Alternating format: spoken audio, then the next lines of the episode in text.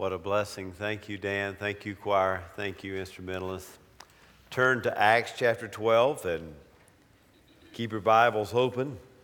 We'll walk through the passage.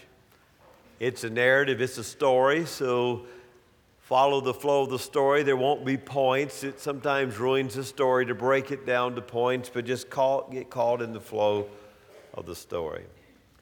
We are three, you are three, have mercy on us. We are three, you are three, have mercy on us. It was a simple prayer prayed by three hermits on an island. But it was unacceptable to the more learned church officials who went out to check on the monks. And so they spent days, spent days instructing them in the fine art of prayer and how they were praying all, long, all wrong. And after they had trained the monks how to improve their prayer life, they got on a ship and they left the island. In just a few moments, they saw three blazing images of fire coming across the water towards them. And as the fire drew closer, they discovered it was the three monks running across the top of the water. And they said, We forgot what you said about how we should pray. Would you remind us again? The official said, You just keep praying the way you were praying before we ever got here. Prayer for them was not a formality it was a force. In Jerusalem, in Acts chapter 12, look at verses 1 through 3. Now, about this time, Herod, the king, laid hands on some who belonged to the church in order to mistreat them. And he had James, the brother of John, put to death with a sword. And when he saw that it pleased the Jews, he proceeded to arrest Peter also. Now, it was during the days of unleavened bread. The apostles are now on the king's hit list. He's trying to suppress the movement of this rabbi. James has already had his head chopped off by Herod, and Peter was now in prison waiting to be next. When Herod killed James, it elated the Jewish leadership, and Herod wanted to score some more points with the Jewish leadership, and so he proceeded with plans to kill Peter as well. This Herod is Herod Agrippa, the grandson of Herod the Great, the horrible Herod, who was on the throne when Jesus was born. Look at verses 4 and 5. And when he had seized him, he put him in prison and delivered him to four squads of soldiers to guard him, intending after the Passover to bring him out before the people. So Peter was kept in prison, but prayer for him was being made fervently by the church to God. Placed under heavy security, Four squads of four soldiers each changed every three hours so they would be completely alert. And while he's a prisoner, the church is praying to God. Verse 6. On the very night when Herod was about to bring him forward, Peter was sleeping between two soldiers, bound with two chains, and guards in front of the door were watching over the prison. And behold, an angel of the Lord suddenly appeared and shone light in the cell, and he struck Peter to the side and roused him, saying, Get up quickly. And his chains fell off of him. It was the night before Peter was going to trial. I don't know how he slept, but he did between two guards, chained on the left and chained on the right, with sentries still standing at the door to make sure there was no way, absolutely no way, for Peter to escape. And then the angel comes. There's a light in the cell. He strikes Peter, he awakens him, and he says, Get up, get up now, quick, quick, get up. And the chains fall off the left and the right. Now, interestingly enough, in verse 7, I want you to notice the word, he struck Peter. You might not know this, but there are only two places in all the New Testament where an angel strikes anyone, and both of those places are right here in Acts chapter 12. It's a strong word. It wasn't a gentle strike, it was a push, it was a get up. Yes, here in 12:7 the angel strikes Peter to awaken him, to save him, and yet in, in verse 25, in verse 23, the angel strikes Herod who intends to kill Peter. He strikes Herod and kills him. One angel, two strikes, one to save, one to kill. Verses 8 and 9, Peter's groggy. He's like a teenage kid you can't wake up on a school morning.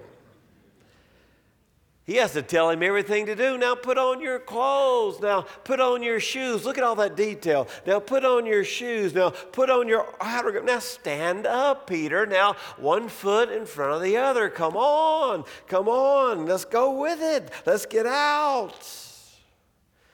They pass by the first guards at the first door, and Peter thinks he's dreaming. You've been there, you might have been there last night. What's real? What's a dream? It all meshes together. Peter doesn't know. And then they get to the city gate, and miraculously, the city gate just opens before Peter and the angel. Made it really all the more dreamlike rather than confirming the reality. The angel walks with Peter for one block, and then the angel disappears, and Peter awakens, and now Peter is all by himself. Peter didn't do. Look at verse 11. And when Peter came to himself, he said, Now I know for sure that the Lord has sent forth his angel and rescued me from the hand of Herod and from all the people were expecting. Now I know. Whenever you see this statement in the New Testament, it is a statement of faith. It's an interesting construction. Now I know this is my absolute. I am sure about this. It's not a dream. God has sent an angel to deliver me. But now he's got a problem. He's free, he's out of prison. The guards will be assassinated for allowing a prisoner, a high profile prisoner, to escape. Their lives will be on the line. Now it will be an all out search by every guard that can be awakened to go and search for Peter. He must go into hiding, he must get out of the moonlight, he must move into the shadows. Verse 12. And when he realized this, he went to the house of Mary, the mother of John Mark where many were gathered together and they were praying. Now, I want you to notice verse 5 again. But Peter was kept in prison. Look at the adversative conjunction. But prayer for him was being made by the church to God. Peter was in prison, but they were praying for him. Verse 12, there in the home of John Mark's mother Mary, they were gathered together and they were praying. They were praying. When he knocked at the door of the gate, a servant girl named Rhoda came to answer. When she recognized Peter's voice because of her joy, she didn't open the gate. She just ran and announced that Peter was standing at the front of the gate. And they said to her, You're out of your mind. But she kept insisting it was so, and they kept saying, it must be an angel. Her name meant Rose, Rhoda. Peter's trying to be quiet, he, he's trying to hide. He knows the soldiers will find him gone. Rhoda is like the girl in the trial of Jesus who's in charge of the gate. She's a servant girl, and Peter's out there knocking. He's wanting somebody to hurry up and let him in before the soldiers find him. He realizes now it's not a dream. He's really out of prison, and he really needs to hide. And when she comes to the gate and sees this Peter, and she's been in there praying that Peter would be released, she's so overjoyed, she just leaves old Peter standing there at the gate, and she runs in and shouts, He's out there, he's out there, stop your praying. He, he's done it. God has done it. Peter's out there. And they say, You must be crazy. Something not adding up for you? They're over in the corner praying that God will release Peter. Peter knocks at the door. Rose says he's out there, and they say, Oh, you just saw his guardian angel, or you just saw a ghost. You, Jews thought that after someone died, their guardian angel might stay on earth for a few days and, and might appear here and there. And so it was easier for them to believe that Herod had acted in a hurry and assassinated Peter, and Peter's ghost had been seen by Rhoda, they refused to believe that God had answered their prayers. No, no, it can't be. You're crazy. You're out of your mind, they said. Peter just keeps knocking out there, let me in, somebody let me in, quick, somebody let me in. My goodness, somebody open the door. Look at verse 16. But Peter continued knocking, and when they had opened the door, they saw him and they were amazed, or your translation may say astonished. They were amazed or they were astonished. Yes, time out. How are you astonished that God has done the thing that you prayed for? Isn't this exactly what they were praying for? Doesn't verse 5 say, Don't worry about Peter being in prison, but the church is praying for his release? And aren't they at that very moment praying for God's protection for him? How could they possibly be astonished or amazed that God has done the deliverance that they've requested? They wouldn't listen to Rhoda. Listening to Rhoda means that we are a people of prayerful expectancy. That when we pray, we expect in return that God will do great things. Listening to Rhoda means realizing that God does answer prayer and God does work in mysterious ways through the Spirit, and even in the details of our life, sending people our way and putting the servant girls there to say at the right time, at the right place, that we become bearers of the kingdom of God. The traditional church has spent centuries trying to silence the Rhodas of this world started when she first announced Peter was here. Rhoda is the one that brings the fresh message of God that you have prayed and God has answered. And why on earth are you surprised? They're on their knees in the house praying for Peter's release. God releases him and Luke tells us they're amazed. Fred Craddock tells the story making his hospital rounds one morning as a pastor. Lady in a bed, her door was open. This happened to me before. I, I, understand. She saw him and said, You come in here to me. She wasn't on his list. He checked, but she was calling the preacher in, and so he went in. Me, me, you want me? Well, if you're a preacher, I want you, she said. And he came in and he said, kind of startled, Well, ma'am, she wasn't on the list, didn't know her.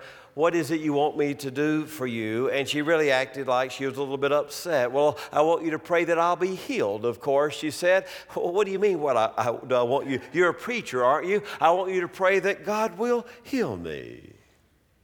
And he prayed. And all of a sudden, the woman began to stretch and move in the bed, and she jumped up and disconnected tubes and wires, and she started shouting, I'm healed, I'm healed, I'm healed. And unquestionably, she really was healed. Craddock, a traditional minister, says he went back to his car in the parking lot and he grabbed his steering wheel and he leaned his head against the steering wheel and he said, Lord, don't you ever do that to me again.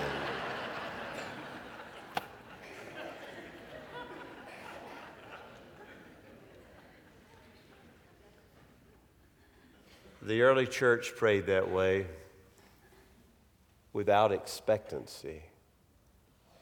Craddock prayed that way without expectancy. And I fear that some of you join me sometimes in praying that way.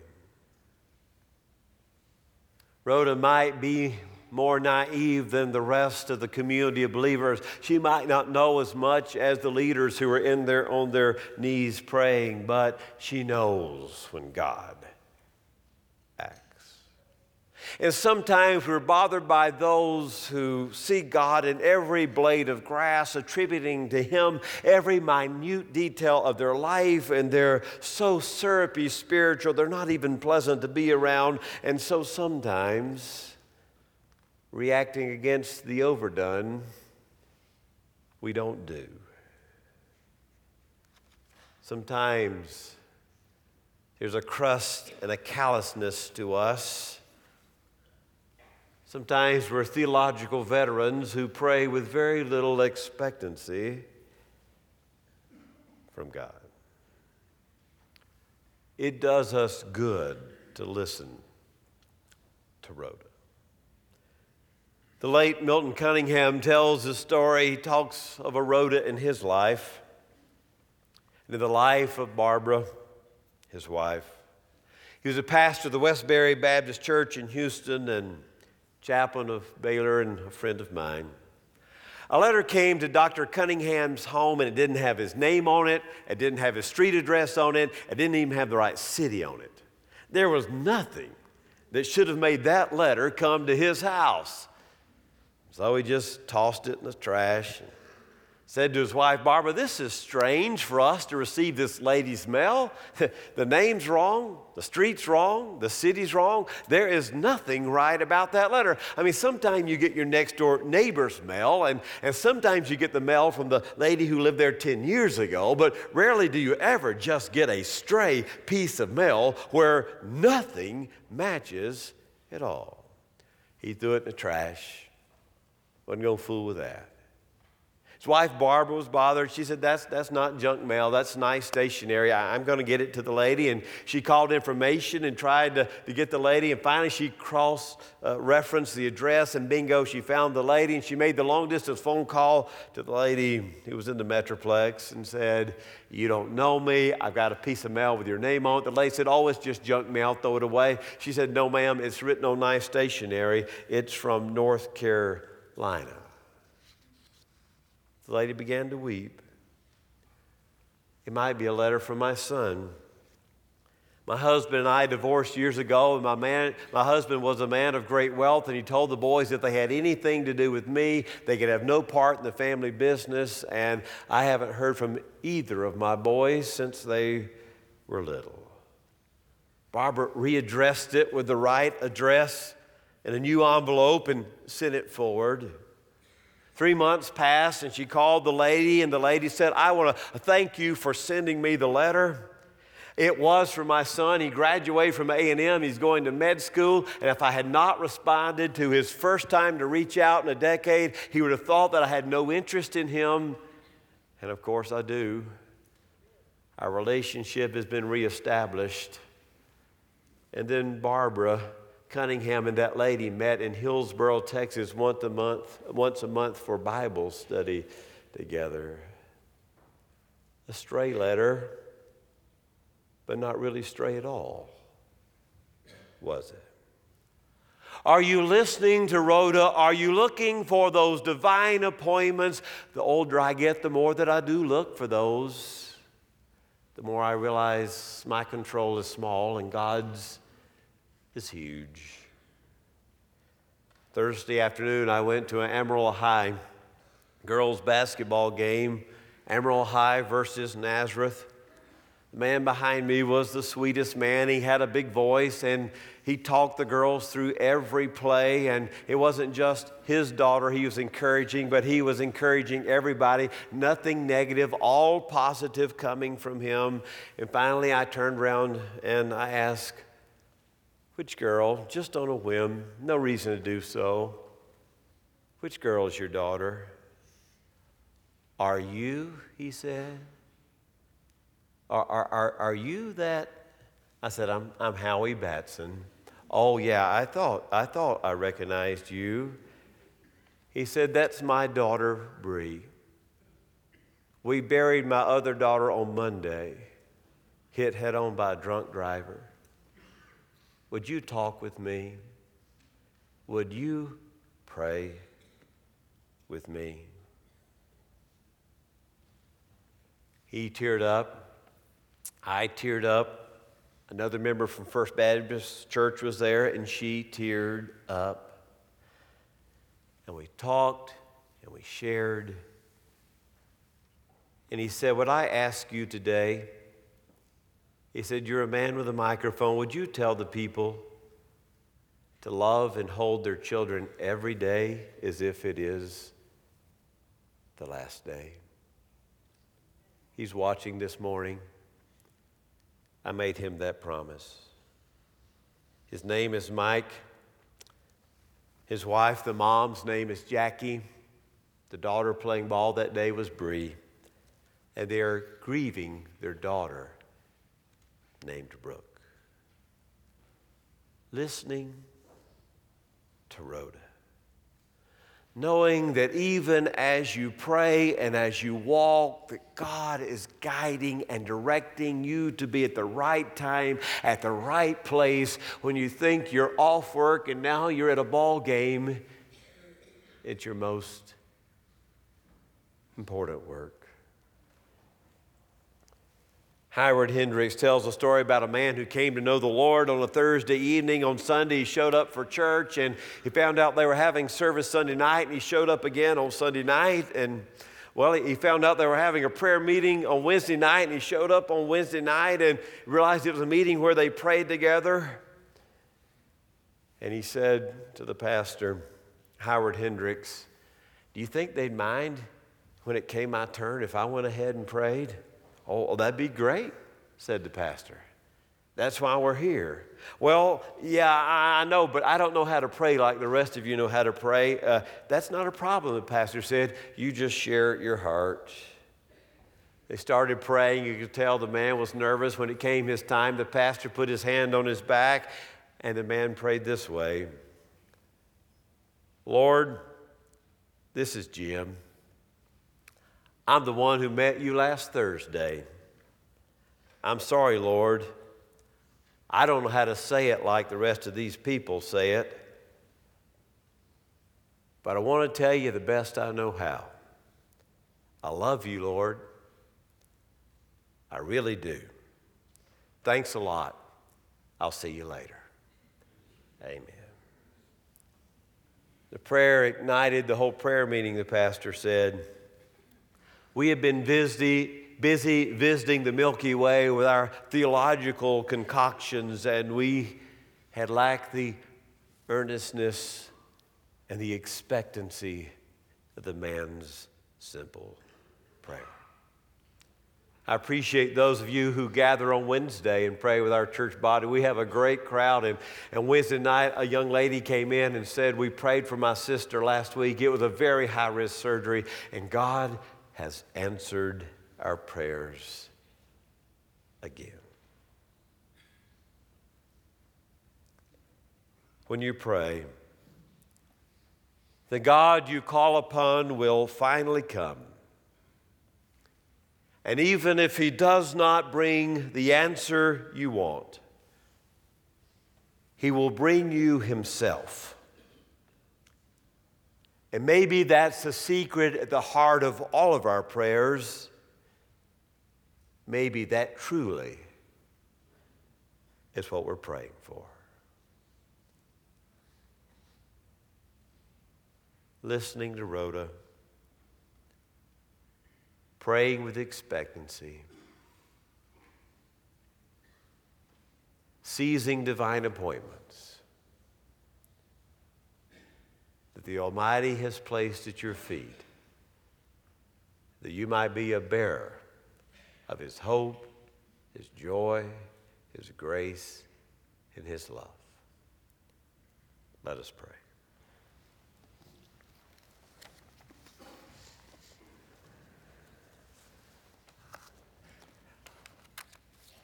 God, I've told Rhoda to hush a million times. I've got the ministry planned, I've got the service planned, I've got the day planned, and I don't need interruptions by Rhoda.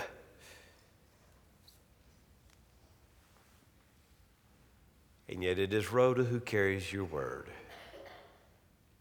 It is Rhoda who carries your joy, your hope, and your love. God, there's some here even this morning. For them, this is their hour of divine appointment. And as this moment and this day, when they come, whether they're home watching on television or they're here in this great congregation, I want to give my life to the Lord. I want to be all in with Him. I'm a sinner and I need a Savior. That's your prayer. It makes you just like me and everybody else here in this room. There are others, oh God, today is their day to reach out and, and join hands with a church family that will pray expectantly, that will hope when the world gives them no hope, that will love when the world is only serving hate. In the name of Jesus, we pray.